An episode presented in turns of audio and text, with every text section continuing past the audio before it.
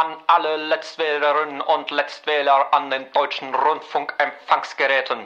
Deutschland. Wählen Sie die Partei. Europa wieder positiv besetzen, damit Deutschland nicht erneut verliert. Ausfahrt. Ich kam vom Ping-Pong-Keller und habe mich in der Zimmernummer geirrt. Das Hotel ist etwas unübersichtlich.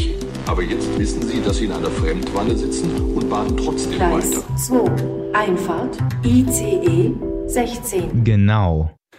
Fra tid til anden, så inviterer jeg her på Genau nogle af landets største Tysklandsnørder ind til en rundbordssnak. Det er det, som vi kalder Stammtisch, selvom det nu godt nok er sjældent, at vi får en stor Weissbier, øh, som det ellers hører sig til, til en Stammtisch i Tyskland. Men altså, mit format er altså, at vi taler om nogle af de seneste og største historier fra vores nabo mod syd. Og det er faktisk også det, vi skal i dag. Men i den her udsendelse, der er jeg ikke inviteret Weekendavisens Tysklands korrespondent Jesper Wind eller Danmarks Tysklands ekspert nummer et, Lykke Friis. I stedet så er jeg inviteret nogle herboende tyskere, som jeg fandt via Facebook-gruppen Deutsche in Aarhus. Det er en ting, som jeg har længe har tænkt kunne være sjovt at, at tale med nogle af de tyskere, der bor her i Danmark, altså kan se tingene fra, fra begge sider, så at sige. Til at starte med, så skal vi høre lidt om gæsternes vej til Danmark, øh, og hvad det for dem vil sige at være tysk. Og så skal vi ellers diskutere de seneste, nogle af de seneste nyheder om de katastrofale oversvømmelser, der har været i Tyskland, og så en overraskende drejning i den tyske valgkamp.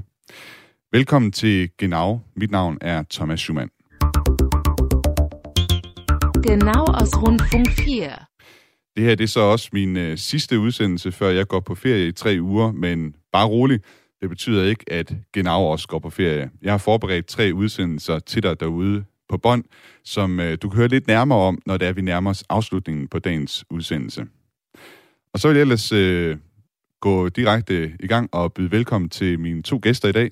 Max Elle og Christoffer Lichtenstein. Tak fordi, at I begge to er med i dag. Så gør det. I bor begge to her i Østjylland, og jeg fandt jer som sagt via øh, den her Facebook-gruppe, der hedder Deutsche in Aarhus.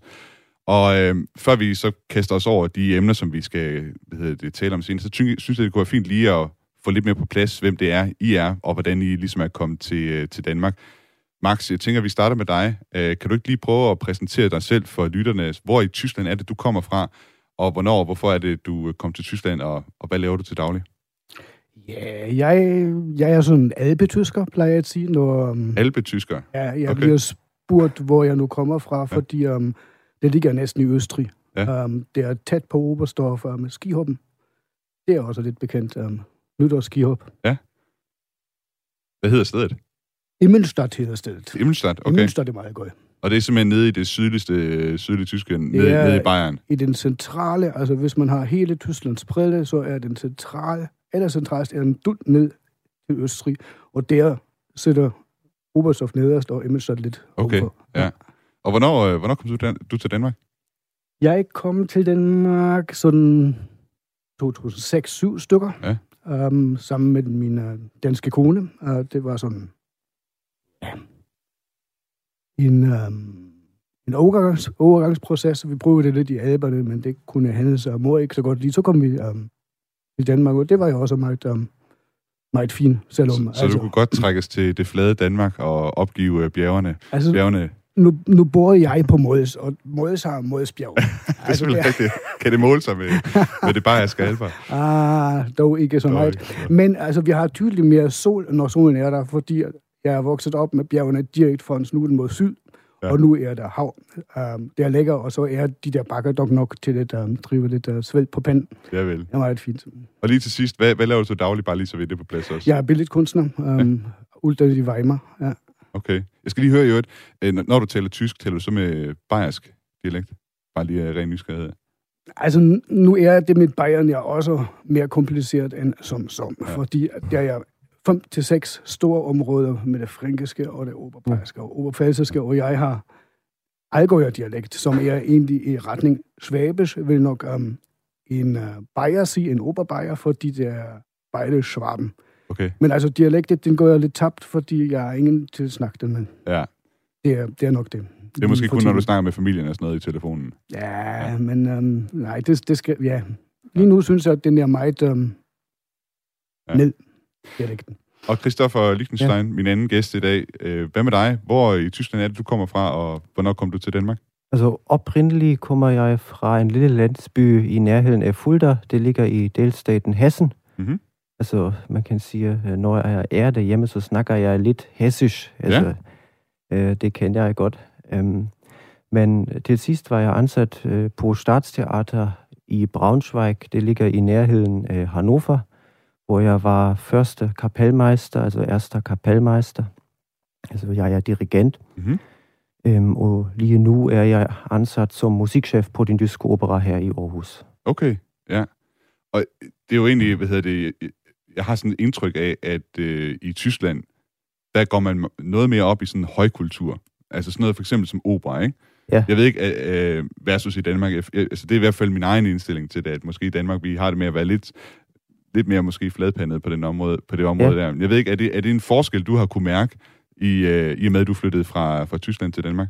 Ja, altså det er en forskel, så vidt jeg kan lægge mærke til det. Altså, fordi øh, vores politikere, de, jo, de, de bruger flere penge øh, på kultur, altså på teater, kunst, øh, museer, altså hvad jeg har hørt i hvert fald, og det er også, hvad jeg har oplevet øh, dengang som kapelmester i Tyskland. Fordi de fleste teater i Tyskland, de er jo ikke nødt til at, at tjene penge, vel at uh, sælge billetter. Nå? Fordi altså, det, det me, altså, meste uh, kommer jo fra, fra staten eller fra det, det kommunen. Det er simpelthen uh, støtte? Det er nemlig ja, støtten, ja. Okay. Altså, der, og derfor er de frie at arbejde. Altså, de har mange friheder, kan man sige. Ja. Ja, og jeg tror meget mere end her, fordi her er man uh, tvunget, kan man sige, at gøre, uh, hvad publikummet også ønsker. Altså, man skal holde sig tit lidt øh, til publikummets smag, kan man sige. Kan man sige, at i Tyskland, der er man måske lidt mere ligeglad med, med hvad publikum tænker på den måde? Ja, desværre er det også rigtigt. Ja, ja altså, ja, af og til. Ja. Øhm, jo. Hvad er det været sådan øh, en ting, jeg synes, der er interessant at tale med, med folk, der, der er kommet her til land, øh, Danmark, øh, om? Det er jo selvfølgelig nogle af de der ting, som, som, som de har lagt mærke til, da ja. De flytter til. Og det er vist ikke, det er ikke så lang tid siden, du flytter til, Christoffer. Nej. Øh, hvad har været den største forskel på Danmark og Tyskland, du har oplevet, øh, da du flytter til? Åh, oh, den største forskel... Digitalisering, ja? Vil jeg sige. Fordi altså, det er meget, meget nemmere her, altså at ansøge om, om, om ydelser, eller at, at anmelde sig. Altså det hele... Øh, administrative processer, de er, de er meget nemmere her end i Tyskland. Altså, jeg var jo nødt til at opsige gamle kontrakter, for eksempel i Tyskland, og det hele skulle foregå øh, via at skrive breve. Altså, okay. altså, og det er, altså, der var ja, ikke noget med e-boks og nem idéer og sådan noget der? Nej, ikke noget, og de accepterer ikke, øh, når du underskriver dig online. Altså, det skal, det skal være i hånden. Altså. Ja.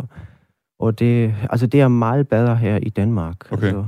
Ja, man bruger meget mindre tid på de ting, man ikke så gerne vil gøre i sin ja. Hverdag. Ja. Nu, øh, Max Elle, du, du har boet her i, øh, ja, siden hvad sagde, to tusind og seks. Ja. Øh, er der nogle ting, du stadig tænker over øh, sådan til daglig øh, på forskelle mellem, mellem det danske og det tyske? Tja. Yeah. Altså det med digitaliseringen er helt sikkert rigtigt. Mm. Um, som jeg delvist også synes er lidt kritisk, at det hele kører bare over mobiltelefon. Altså, det er også sådan lidt um, det der databeskyttelseschok um, fra, fra det tyske perspektiv. Mm. Men, uh, men altså, selvfølgelig er det meget convenient, to, to køre hele uh, processen af det. Altså, nu, nu må jeg nok sige til det, at, at min, min følelse til, til det tyske er nok um, lidt tynd lige for tiden ja. Efter de der to års pause. Ja. Og, uh, og så er det i Tyskland også meget forskelligt de forskellige steder. Altså man er i Thüringen. Eller, ja. Altså, de regionale forskelle er større simpelthen. Altså stemning ja. Og um, ja. Jeg, jeg tror altså angående penge til kulturen, så er delstatsstrukturen en meget, meget vigtig um, brik i spillet. Ja. Fordi alle delstaterne har ja deres opera og deres ja. Teater og statsteater og det ene og det andet, som bliver delstatsstøttet. For altså, de kan ja ikke stå tilbage mod nogle andre delstater. Og en af de ting, som jeg tror, der overrasker mange danskere, det er, at der faktisk i Tyskland ikke findes en øh, tysk øh, kulturminister, altså på, på Bundesebene, altså på forbundsniveau. Øh, ja, har de ikke fundet på en? Nej, ikke nu, ikke nu. Det er det har et, været planlagt, det, det, men, det er et emne ah. i valgkampen, så vidt jeg ved, at man øh, der er i hvert fald nogen, der støtter, at man skal man skal indføre det, men det findes ikke endnu.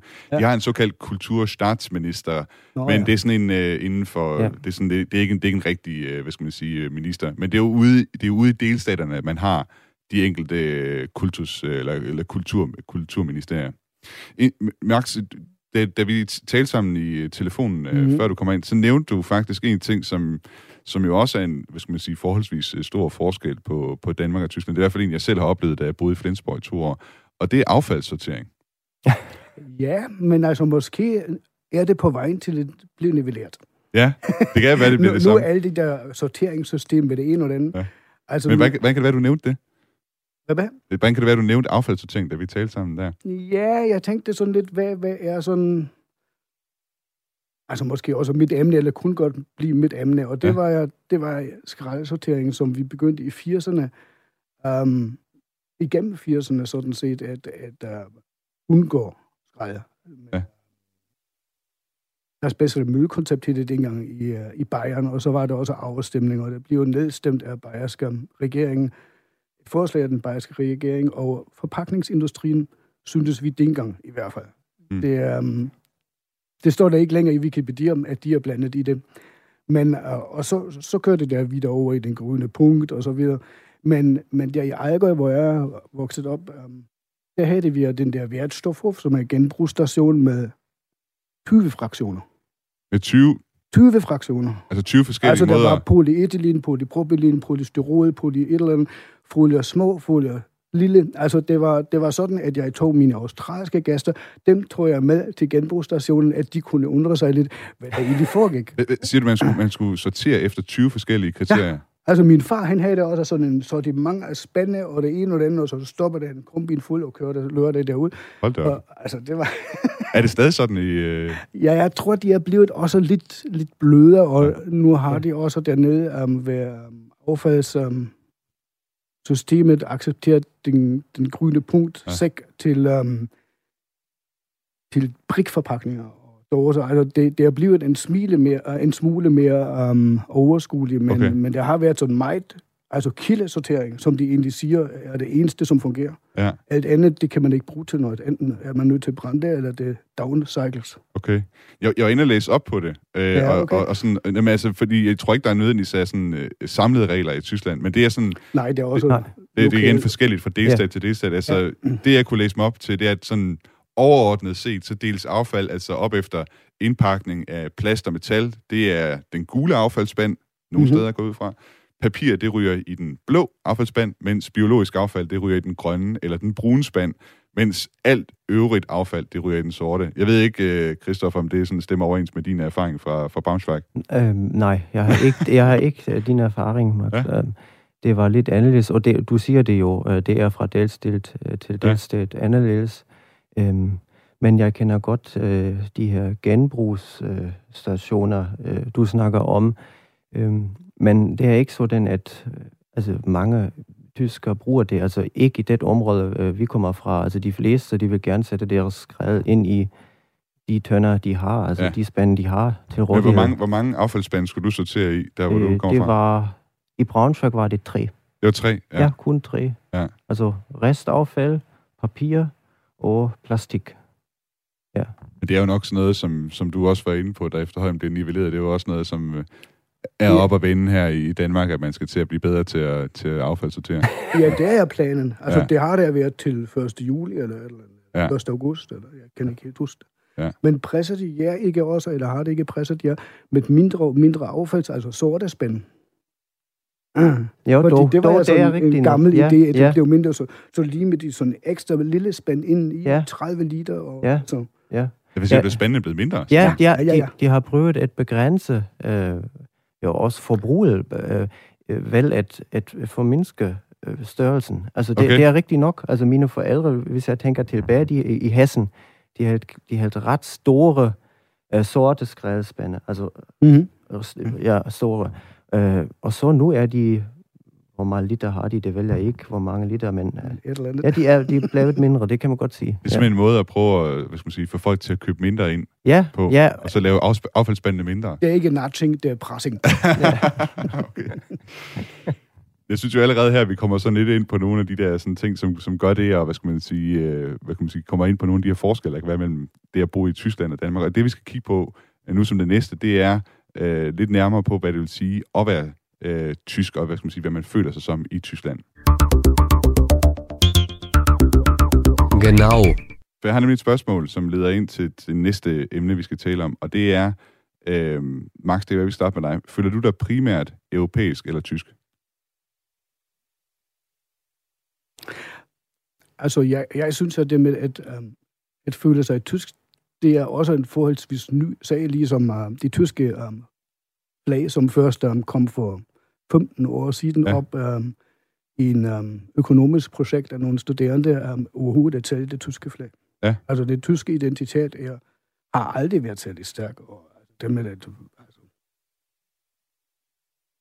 Så det er en ny ting, simpelthen det der med at føle sig tysk, eller måske at være, eller bryste sig af at være, ja, føle sig altså tysk. Det kulturelle ja. binder selvfølgelig sammen. Ja. Altså, det er musikken, det er litteraturen, det er, det er billedkunsten, og ja. det um, giver noget baggrund, som jeg også helt klart kan se, at uh, i Danmark er det C V. Jørgensen og et eller andet, som jeg ingen, ingen forhold har til. Altså det, selvfølgelig kan jeg godt høre det, men altså det er jeg ikke. Musikken er min ungdom. Mm. Altså med det uh, fiser det lidt væk. Hvad med dig, Christoffer? Hvad føler du dig primært europæisk eller tysk? Jeg vil sige, at jeg, jeg føler mig lidt mere øh, tysk end europæisk. Men øh, nu har jeg jo været her i Danmark i, ja, altså siden september, altså et godt halvt år, lidt, lidt mere end et halvt år. Øhm, ja, og det er, det er lidt problematisk for en tysker at sige, øh, er jeg tysker eller er jeg europæer, fordi øh, vi skal jo, altså vi skal jo opfatte os selv øh, som europæer. Altså det er vel vores politikere også, gerne vil. Og jeg tror, de fleste gør det, altså de fleste tyskere gør det, og jeg vil ikke sige, at jeg gør det ikke, men øh, som Max siger, det, vi har så stort et øh, kulturelt øh, baggrund. Mm. Øhm, man mm. kan også være stolte, og, og, men også her, der er jo en stor forskel, når man kommer til Danmark. Overalt ser man øh, flag, altså Dannebrog. Særligt der med under E M øh, i fodbold. Ja, ja. nemlig. Ja. Men øh, vi har jo lært øh, af vores naboer, de siger, ja, altså hvis du ser et flag, så betyder det mest, øh, det er en party, eller ja. det er øh, hygge, eller sammenkomst. Ja. Eller øhm, og i Tyskland rejser man jo kun f- vores flag, når der er fodbold, altså kan man sige, eller når der er et, et stort møde med, med ministerpræsidenter, eller hvad, altså... Vi har et andet forhold, altså. Men jeg, jeg, jeg opfatter mig ikke selv, altså jeg forstår mig ikke som altså, nationalt, altså jeg vil ikke sige, at det er den eneste mål, altså det er meget vigtigere, hvad man tænker, hvad man føler, altså, og hvad man vil sammen med andre, altså. Man... Grunden til at spørge, det er, fordi jeg hørte det her indslag på øh, Deutschlandfunk Kultur her den anden dag. Besonders in Deutschland definiert man sich gerne als europäisch, statt als deutsch. Altså, det var et indslag, som startede med den her indledning, der, der handler om, hvordan, altså, hvad tyskerne går og, og føler sig som indeni.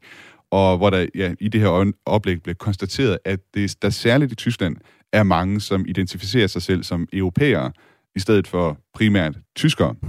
Indslaget, det var faktisk en øh, kommentar, der blev læst op af politikforskeren Sophie Pornschlegel fra European Policy Center, hvor hun i den her kommentar problematiserer, at så mange tyskere definerer sig som europæere.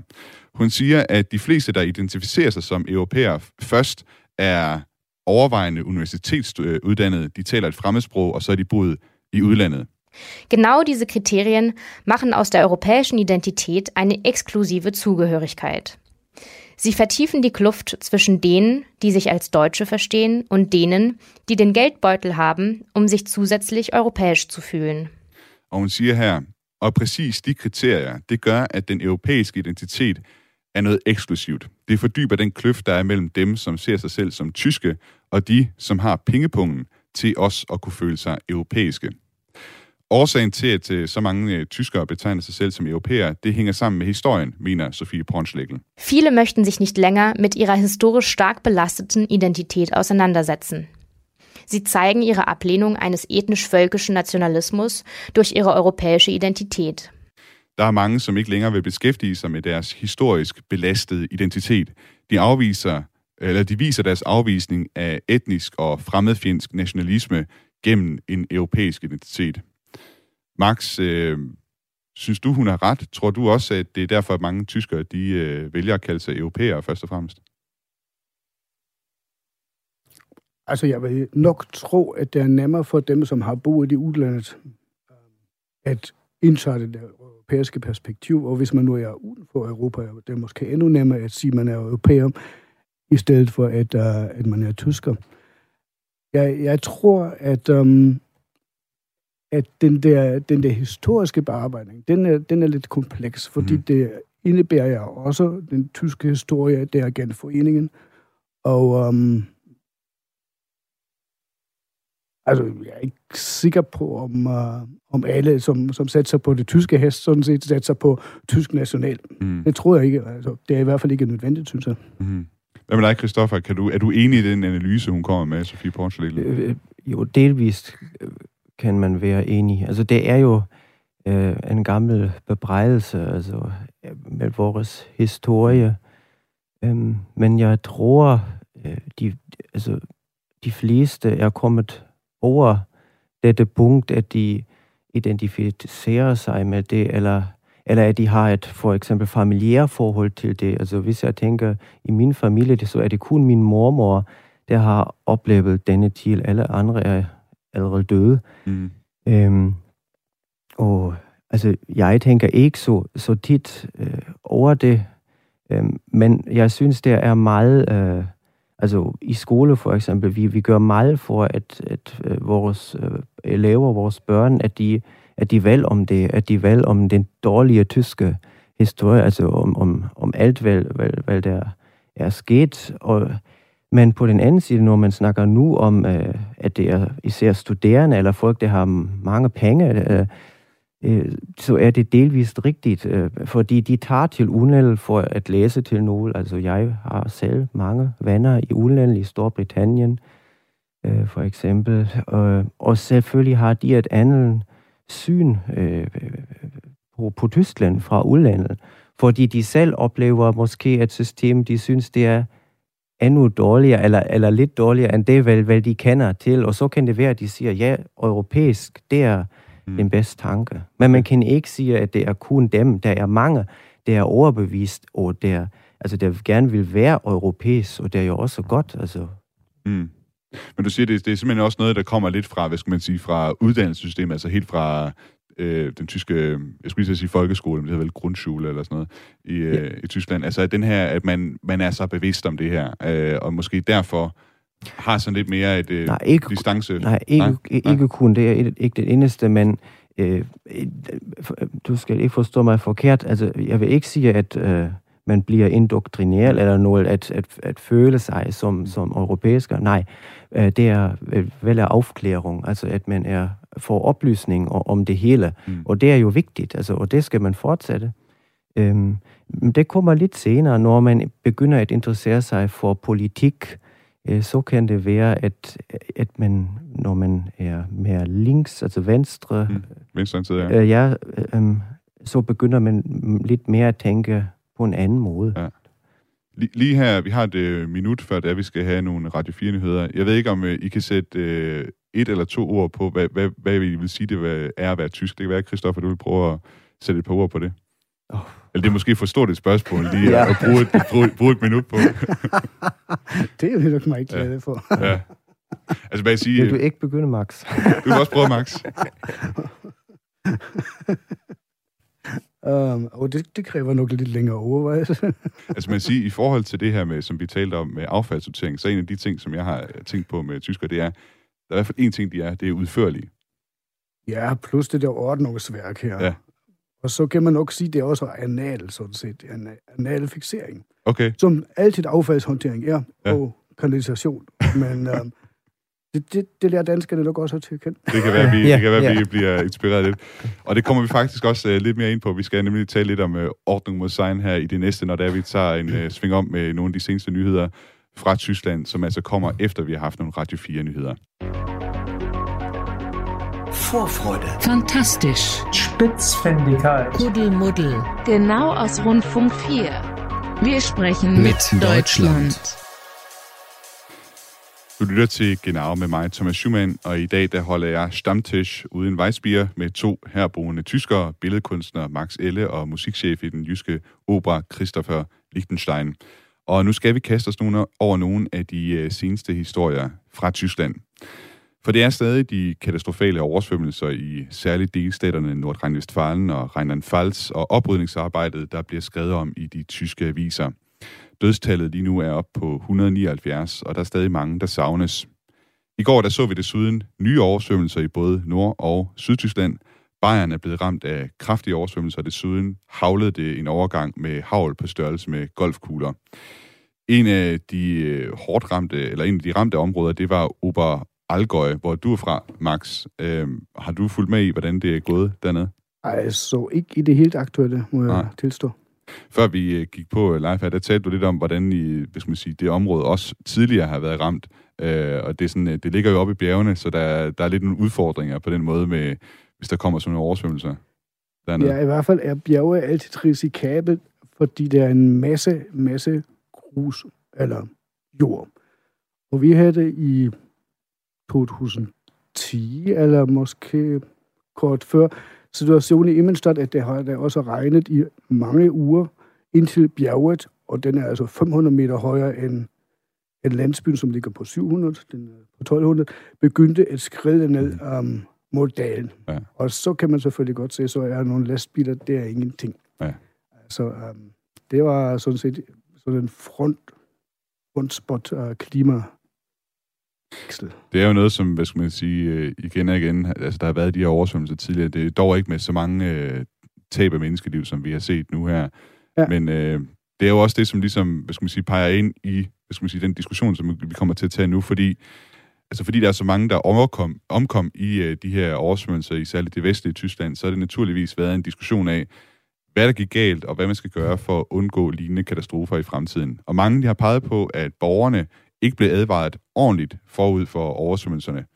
Den tyske indenrigsminister Horst Seehofer fra partiet C S U, han sagde mandag, at man allerede i år vil have indført, at der skal sendes advarsler ud per sms i tilfælde af oversvømmelser. Det har hidtil ikke været muligt i Tyskland.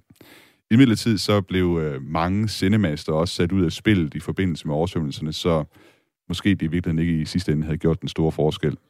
Mange af dem, som jeg har talt med siden øh, oversvømmelserne, altså mange af dem, jeg har talt med her på redaktionen, øh, på, når, vi har haft, altså, når jeg har været inde og, og fortalt lidt om, hvad der er sket, de har haft den her forestilling om, at, at, at tyskerne, det, er, det ville være nogen, der havde styr på sådan noget her. Altså ordning mod sejren, det er sådan en ting, som vi jo forbinder med, med tyskerne her i Danmark. Christoffer, øh, den, her, den her forestilling om ordning mod sejren, er det en, du føler, der er, sådan, er passende i forhold til, hvordan Tyskland har håndteret den her, de her oversvømmelser?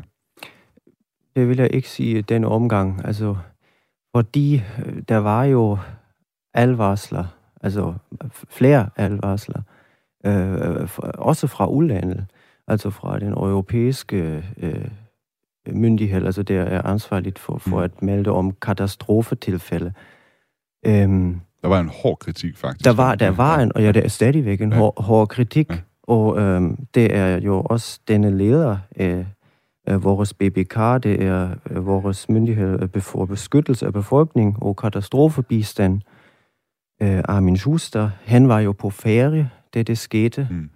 og øh, vores pressefolk i hvert fald, de siger jo, at han i hvert fald skulle have fået de her advarsler, altså at han også øh, skal have gjort alt for, at de kommer ud til folket, altså øh, og så kan man sige, at det, det hele har jo en, en, bag, en baggrund eller en, en lille historie, fordi der var en advarselsdag i september tyve tyve i Tyskland, ja. hvor man prøvede at advare folk gennem alarm-apps. Altså en test. En, det var en testdag, ja. kan man sige, ja. ja. Nemlig. Og øh, det var jo en, en, en, det var en katastrofe, kan man sige, fordi den viste, at ikke noget virkede. Mm. Og så var der jo også den gamle chef for den institution, der var nødt til at trække sig tilbage. Okay. Øhm, og så, øh, altså, det var jo en, en, en, en konklusion, kan man sige. Altså, det virkelig ikke. Altså, er vi nødt til at ansætte en, der kan have styr på det. Altså, der vil sørge for, at det kommer til at virke, fordi man har jo brug. Og det ser vi nu, og derfor er det så store, øh, og jeg synes også retfærdige øh, bebrejdelser. Ja, kritik, ja. Kritik, nemlig. Ja. Hvad med dig, Max? Altså, man havde den her test også, som viser sig også at være lidt af en katastrofe, og nu har vi så set, at det så ikke holdt. Er det, hvad tænker du om, om de, de omfang af de oversvømmelser og det høje dødstal? Ja, det er lidt spændende, om en central um, katastrofeagentur kunne gøre det bedre. Altså, nu, nu er der igen den der delstatsniveau, som er meget dominant også her. Ja. Og det er resultatet efter anden verdenskrig, hvor det hele bliver sprængt op i kultur og det ene og det andet i de enkelte delstater. Det er, vi lige skal runde det, fordi det har faktisk været noget om. Altså, der har nemlig været en debat om det der ansvar, øh, der er, når katastrofen rammer. Tyskland, det er jo, som du siger, et føderalt land, altså består af seksten delstater med egne regeringer og eget ansvar for deres borgere. Og partiet De Grønne har været ude og krævet, at forbundet skal have større kompetencer i forbindelse med katastrofer, og det er blevet bakket op af Socialdemokraterne, mens indrigsministeren Horst Seehofer øh, er imod, og det er delstaterne i øvrigt også. Märkische Oderzeitung fra Frankfurt an der Oder, de er skrevet i deres leder her til morgen. Det er delstaterne, som er ansvarlige for håndtering af katastrofer. Hvis folk ikke bliver advaret mod en oversvømmelse af sirener, så har delstaterne svigtet deres ansvar, og vi kender årsagen til det. Der er en krise i føderalismen, og den bunder i delstaternes svaghed. Er det også sådan, du ser det, Max? Ja, det kan der, det kan der sagtens være. Altså, jeg tror, delstaterne har gjort meget med de store floder, mm. og alle deres oversvømmelser over det ene og det andet. Men altså, det var jo meget kompleks, fordi det var alle de der små um, mm. over og strømme. Ja. Det kan godt være, at um, de er så svækket delstaterne, at um, jeg er ikke mand på sundheds, um, sundhedsamterne, nej, ja. sundheds, sundhedsområdet. Um, ja. det, de var jo også fuldstændig uh, på røven faktisk, da de skulle begynde at administrere um, vacciner og tester, ja. fordi de havde en skrivemaskine. Eller, det, det, var jo, det var jo aldrig nødvendigt med et gesundhedsamt. Ja. Men, men altså, så kørte det op, og det er, altså, digitaliseringen er ikke så langt mange steder. Ja, ja, og hvis øh, vores politikere for eksempel, Seehofer, øh, uddyber, at øh, ja, politikerne, politikerne øh, har haft problemer i de sidste år med, øh, også med databeskyttelse, altså at man ikke Øh, har tilladelsen til at sende sms'er ud, for eksempel, så viser det jo især i denne situation, at de skulle have øh, gjort mere for, at man, øh, at man kan få en sms, fordi øh, det er jo en ting at sige, at vores delstater eller vores kommuner, øh, de kunne have sendt en signal, øh, vores sirener, øh, men det er jo den dag, hvor det sker, men det var jo klart i hvert fald tre dage før, altså de fleste steder. Og, og vores vætterdienst, de, de ser jo også, der kommer voldsomme oversvømmelser, og måske kunne man ikke have reddet øh, udstyr, huse og det hele, men i hvert fald øh, livet. Og det synes jeg, det, ja, nemlig, ja, vel at evakuere folk. Ja. Og, og, og nu, ja, nu prøver altså, flere af dem at rykke problemet til et andet emne. Mm. Øh, de også er ansvarlige for, synes jeg. Altså, ja. der, og det, det er jo også, hvad Frau Merkel øh, har sagt, altså digitalisering, fire G, øh, ud, øh, ud, udvidelse af internettet i hele landet, øh, skal blive, det, det hænger jo sammen ja. med det, synes ja. jeg. Ja. Altså, der er også en diskussion, som du var, I var lidt inde på det, som, som dukker op igen, netop om føderalismen, når man taler om, om store kriser i Tyskland, ikke? Altså, det var det også med, med corona pandemien, har det været igen og igen sådan, så er der forskellige temp- tempi, som, hvad skal man sige, de forskellige delstater bevæger sig i, og som skaber nogle udfordringer. I, I bor jo så nu i et land, som jo ikke har en føderalisme, og hvor det meste af det bliver bestemt over i, i København. Jeg ved ikke, øh, er det, mener I, at man skulle mere over i, at det er, det er forbundet, der ligesom øh, kommer til at have flere kompetencer i Tyskland?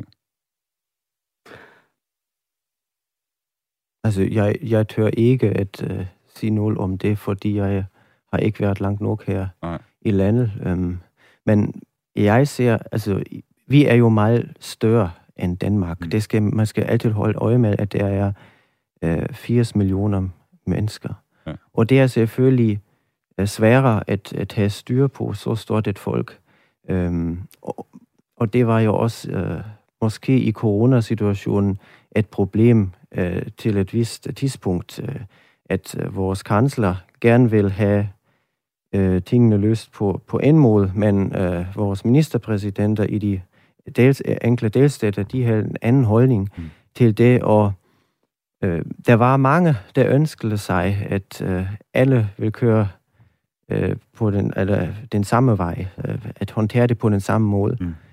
Øhm, men og det, og det, ja, på en anden side, hvis man tænker øh, til skolerne, øh, vores føderalisme, den, den, skaber, den skaber problemer, fordi det kan være hårdt, hvis du har Hvis du, hvis du er gået i skole i Bayern, og så kommer du til øh, Niedersachsen eller til øh, Brandenburg. Ja. Øh, øh, altså, der er store forskelle så, mellem så skoleuddannelser. De er ikke kompatible nødvendigvis, ja, hvis man siger karakterer ja, og sådan ja, noget. Ja. Og, og altså, ja. Men på den anden side skaber føderalisme jo også øh, fordele, synes jeg, fordi øh, hvis en delsæt siger, vi prøver det på den måde, og så kan man sammenligne med den anden delsæt, og så kan man hjælpe sig hinanden og sige, ja, du har måske ret. Altså, det er også godt, synes jeg. Så man kan sådan eksperimentere, og så, ja. så kan man på den måde alle sammen blive lidt bedre ved, at, ved at der er mulighed for at eksperimentere. Jeg ved ikke, Max, har du... Ja, men altså, det bliver jeg heller ikke et Frankrig. Altså, Frankrig er mere sammenlignet end Danmark, så er så lille, og så ja. siden kommunalreformen fungerer jeg tingene heller ikke rigtig længere, fordi amterne er væk. Ja. Altså, det var jeg også sådan skuld i foden, egentlig. Det er der også mange, der, altså, der har været en masse kritik af her hjemme i Danmark. Altså, også, altså det er ja. frygteligt, ja. altså, på, på miljø og altså, ja. alle mulige niveauer. Men, men jeg tror, at det der, man styrker centralstaten, så bliver også folk, altså nationerne bange. Det er engang... Uh, til den tyske genforening var jeg i Israel, mm. og Israel var skidebange, fordi Tyskland skulle være en stat igen. Nu er der fortsat de der seksten delstater, men altså så snart det bliver Berlin, som er den stærke. Jeg ved ikke. Og så, så begynder folk helst, at måske rynke på næsen. Så eller? skal de ja. helst um, holde ja. NATO-løftet om to procent af ja. bruttoindlandsprodukt, um, så er der en... Altså, ja. Jeg ved ikke. Ja, det kan jeg ikke helt se. Vi skal kigge på, øh, også på, på valgkampen, fordi øh, oversvømmelserne her, de lader nemlig også til at have haft en øh, indvirkning på den tyske valgkamp. Og jeg er lidt spændt på at høre, hvad skal man sige, jeg ved, jeg ved I begge to faktisk kan stemme til det tyske forbundsdagsvalg, så jeg er lidt spændt på at høre jer ind til, hvad skal man sige, hvem I har tænkt jer at stemme på. Men altså, som sagt, øh, oversvømmelserne, de lader altså til at have påvirket også øh, valgkampen. Søndag der udkom der en ny meningsmåling fra analyseinstituttet INSA, hvor man havde spurgt tyskerne, at hvis de kunne vælge kansleren direkte, og det kan man jo ikke i, i Tyskland, men øh, man stemmer på partierne og sådan nogle direkte kandidater, men man udvælger ikke kansleren direkte. Men de har alligevel spurgt øh, folk, øh, hvis de kunne vælge, hvem ville de så vælge af de tre kanslerkandidater? Og der er jo tre, det er Armin Laschet fra C D U, øh, Annalena Baerbock fra De Grønne og Olaf Scholz fra S P D. Og det lader altså til, at C D U's kandidat Armin Laschet, han har fået til, at han har fået nogle øretæver. Og det skete altså efter, at han for rullende kameraer stod i baggrunden og grinede i en af de katastroferamte landsbyer, mens den tyske forbundspræsident Frank-Walter Steinmeier han stod og talte med journalister. Armin Laschet går i hvert fald fem procentpoint tilbage i den her meningsmåling, og således vil kun femten procent af tyskerne stemme på ham, hvis man kunne stemme direkte på den kansler, man vil have. Og det synes jeg, det er lidt, det er lidt, det er lidt sjovt, fordi C D U... partiet C D U, som han stiller op for, de får samtidig syvogtyve procent ja. øh, i den seneste meningsmåling. Det er lidt sjovt, at øh, der er så stor forskel.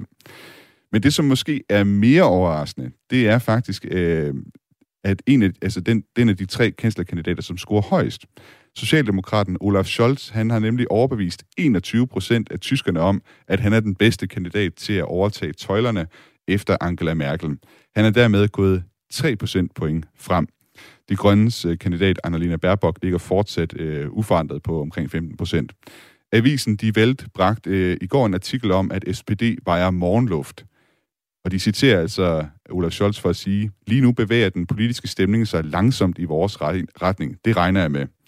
Han sagde desuden, at øh, alt ser ud til, at den kommende regering vil bestå af tre partier, og jeg går ud fra, at han dermed også mener, at S P D, altså hans parti, vil indgå. Men egentlig så står C D U lige nu øh, sammen med De Grønne til at kunne danne sig et øh, flertal selv, hvis det var. Øh, Max, du så lidt overrasket ud, da jeg sagde, at det var Olaf Scholz, der altså lå øh, forrest. Hvad, hvad reagerede du på der? Nej, det er da lidt sjovt. Nu er det, jeg læste, at det var Scholzens strategi. Han siger ingenting et ord. Altså, ja. det, det gør han ja helt ikke. Han siger men, ingenting. Men så, så var han ham, som gør og laver, men som Laschet griner og, ja. og Baerbock og plagierer, sådan set. Man skal, man skal og, have og, den kontekst der. Han er jo, han er jo finansminister, og det er jo så også ham efter, hvad hedder det, oversvømmelserne her, som har været ude og... Ja. Lå, lå milliarder og sådan noget, ja, ja. Til, til de katastroferamte områder, ikke? Altså, det spiller jeg i hans lommer. Og det, så har Annalena Baerbock ikke meget at bytte med. Um, ja. Også den her oversvømmelsesbesøg um, uden presse for at holde det på det neutrale niveau. Og... Ja. ja, Annalena Baerbock har jo gjort så uheldigt bemærket med de her beskyldninger, der har været om, at hun er plagieret i sin bog, og så senest også, at hun er kommet til at sige uh, N-ordet i et... Uh, i et interview, om, om der handlede om racisme, øh, som også har forfulgt hende, og hvor hun har været med ud, må, ud og undskylde for at bruge det. Øh, hvem, hvem har du stemt på tidligere, øh, undskyld, Max? Altså, jeg er sådan en klassisk grønvælger egentlig, ja. Og så har jeg indimellem også valgt øh, S P D, fordi jeg synes, det så, så jeg stemte mere sikker. Ja. Um, men altså, lige nu synes jeg, at det er meget svært at overskue. Okay. Altså, det er, altså, det bliver nok ikke C D U. Det bliver nok ikke C D U. Heller ikke C S U, som Nej. jeg som Bayer, jeg godt må vælge. ja, ja. Altså, jeg må nok ikke vælge C D U, vil jeg tro. Nej, men du hælder mere til de grønne, så det kunne godt være de grønne, der fik din stemme til, til valget. Ja, de er også lidt mærkelige. Duo, spidsen duo der. Mm. Harbeck, Harbeck og Baerbock. Harbeck, Baerbock, det ja. ved jeg ikke. Det er Hvem? sådan lidt, ja. ja. Hvad med dig, Christoffer? Hvem har du stemt på traditionelt? Altså, ved den sidste valg har jeg stemt også for S P D. Ja. Det er Schulz, Schulzzug. Du, øh, også, det var Martin Schulz i sin tid. Ja, også på, på, på, på det kommunale ja. område, kan man sige, i, i, i Braunschweig. Øh, fordi jeg syntes, at øh, de har gjort mange ting rigtig godt øh, i den store by. Men, øh, altså, jeg, hvad, hvad jeg savner lidt øh, i vores politik, det er den store øh, midte. De, ja. de, vi siger de große midte. Og det har jo været... Øh, både C D U og S P D, og det er de ikke længere. Altså, når du viser nu de her tal, øh, Scholz, Baerbock og Laschet, øh, så det er ikke så stor en forskel mellem. Altså, man kan sige, at alle har næsten øh, den de samme, de mm. samme stemme, stemme. Eller lige lidt stemmer. Øh, ja, ja. De ja, få stemmer, ja. Nemlig, og ja. så... Øh, det var otteogtredive procent, som foretræk ingen af kandidaterne.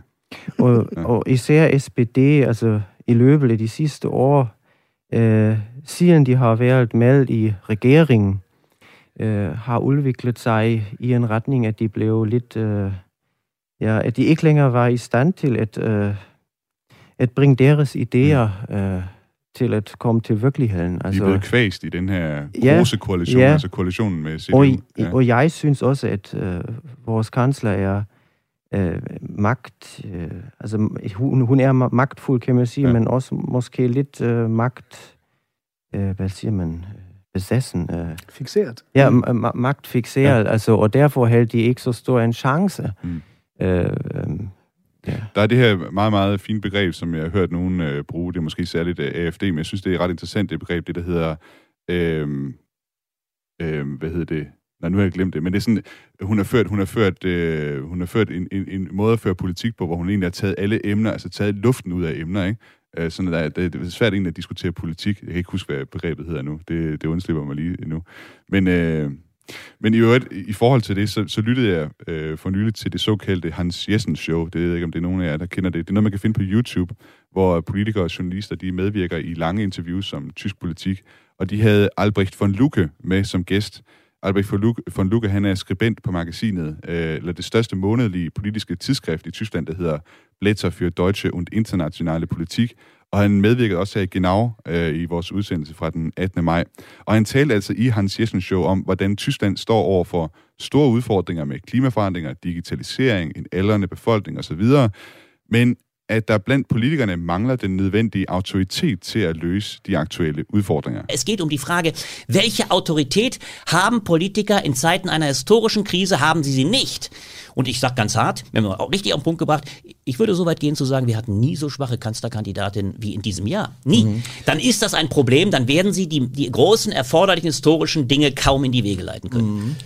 Altså det, han siger her, det er, spørgsmålet er, hvilken autoritet politikerne har i tider med en historisk krise.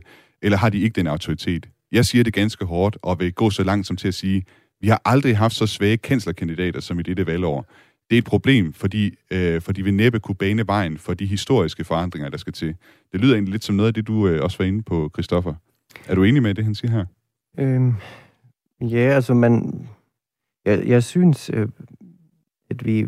At øh, kanslerkandidaterne ikke blev udvalgt øh, passende nok. Altså nok ja. passende, kan man sige. Øh, men på den anden side skal man også holde øje med, at det er blevet meget sværere med, med øh, internettet, med digitaliseringen, mm.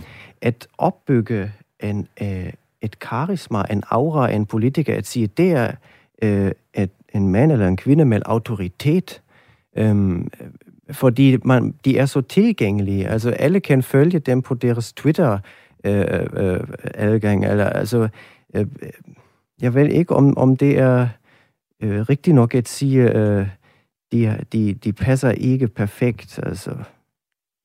Nu, Christoffer, du er jo inde på her, at, der, at udvalget af kanslerkandidaterne, det var sådan, det var du ikke så tilfreds med, eller der, der har været noget, hvad skal man sige, det var ikke gået rigtig tæt på den måde, som du, som du ser det.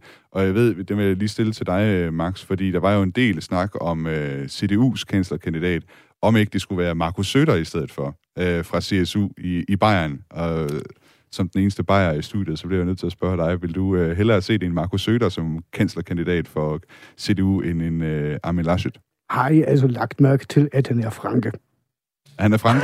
Det har jeg ikke lagt mærke til. Han kommer fra Nürnberg, det er Nordbayern, så, så det, der Ark er vi også i den der splittelse. Ja. Men, så en fra Oberallgäu, han kan ikke stemme på en øh, franke, eller hvad? Jo, jo, lige oh. så godt som på en bajer. Men altså, nu, nu er jeg ikke den store C S U-vælger, må okay. jeg sige. Um, ja. Ja, jeg, jeg tror, han, han ville nok have haft nogle flere chancer, i hvert fald i de østtyske delstater. Mm. Og man kan jo godt sige, at han har brugt øh, coronakrisen, altså det er min, min holdning, øh, altså han har benyttet sig af situationen for at komme øh, i fjernsyn. Mm. Altså det var jo ham altid øh, fra, første, øh, fra første øjeblik, var det ham, der stod i fjernsyn og, og fortalte, at vi skal gøre det, og som en rådgiver også til vores kansler, altså Øh, altså, jeg var overbevist, at han ville blive øh, en, en, en kanslerkandidat. Ja. Og så endte han med ikke at blive det. Hvad hedder det? Lige her til sidst, øh, tiden går meget, meget hurtigt. Vi når desværre ikke alt det, som jeg havde planlagt. Men jeg har lige et sidste spørgsmål, fordi øh, det er jo også øh, det her år, vi tager afsked med Angela Merkel som øh, kansler. Og øh, du, du, Max, du flyttede jo til Danmark øh, nærmest samtidig, som øh, Angela Merkel. Hun kom til magten i, i Tyskland der i to tusind og seks. Hun har jo siddet der i femten... Øh, eller seksten år. Det er helt utroligt. Ja. Ja. Jeg tænker på, hvad, hvad føler I, det er for et uh, Tyskland, uh, Angela Merkel, hun, uh, hun efterlader sig?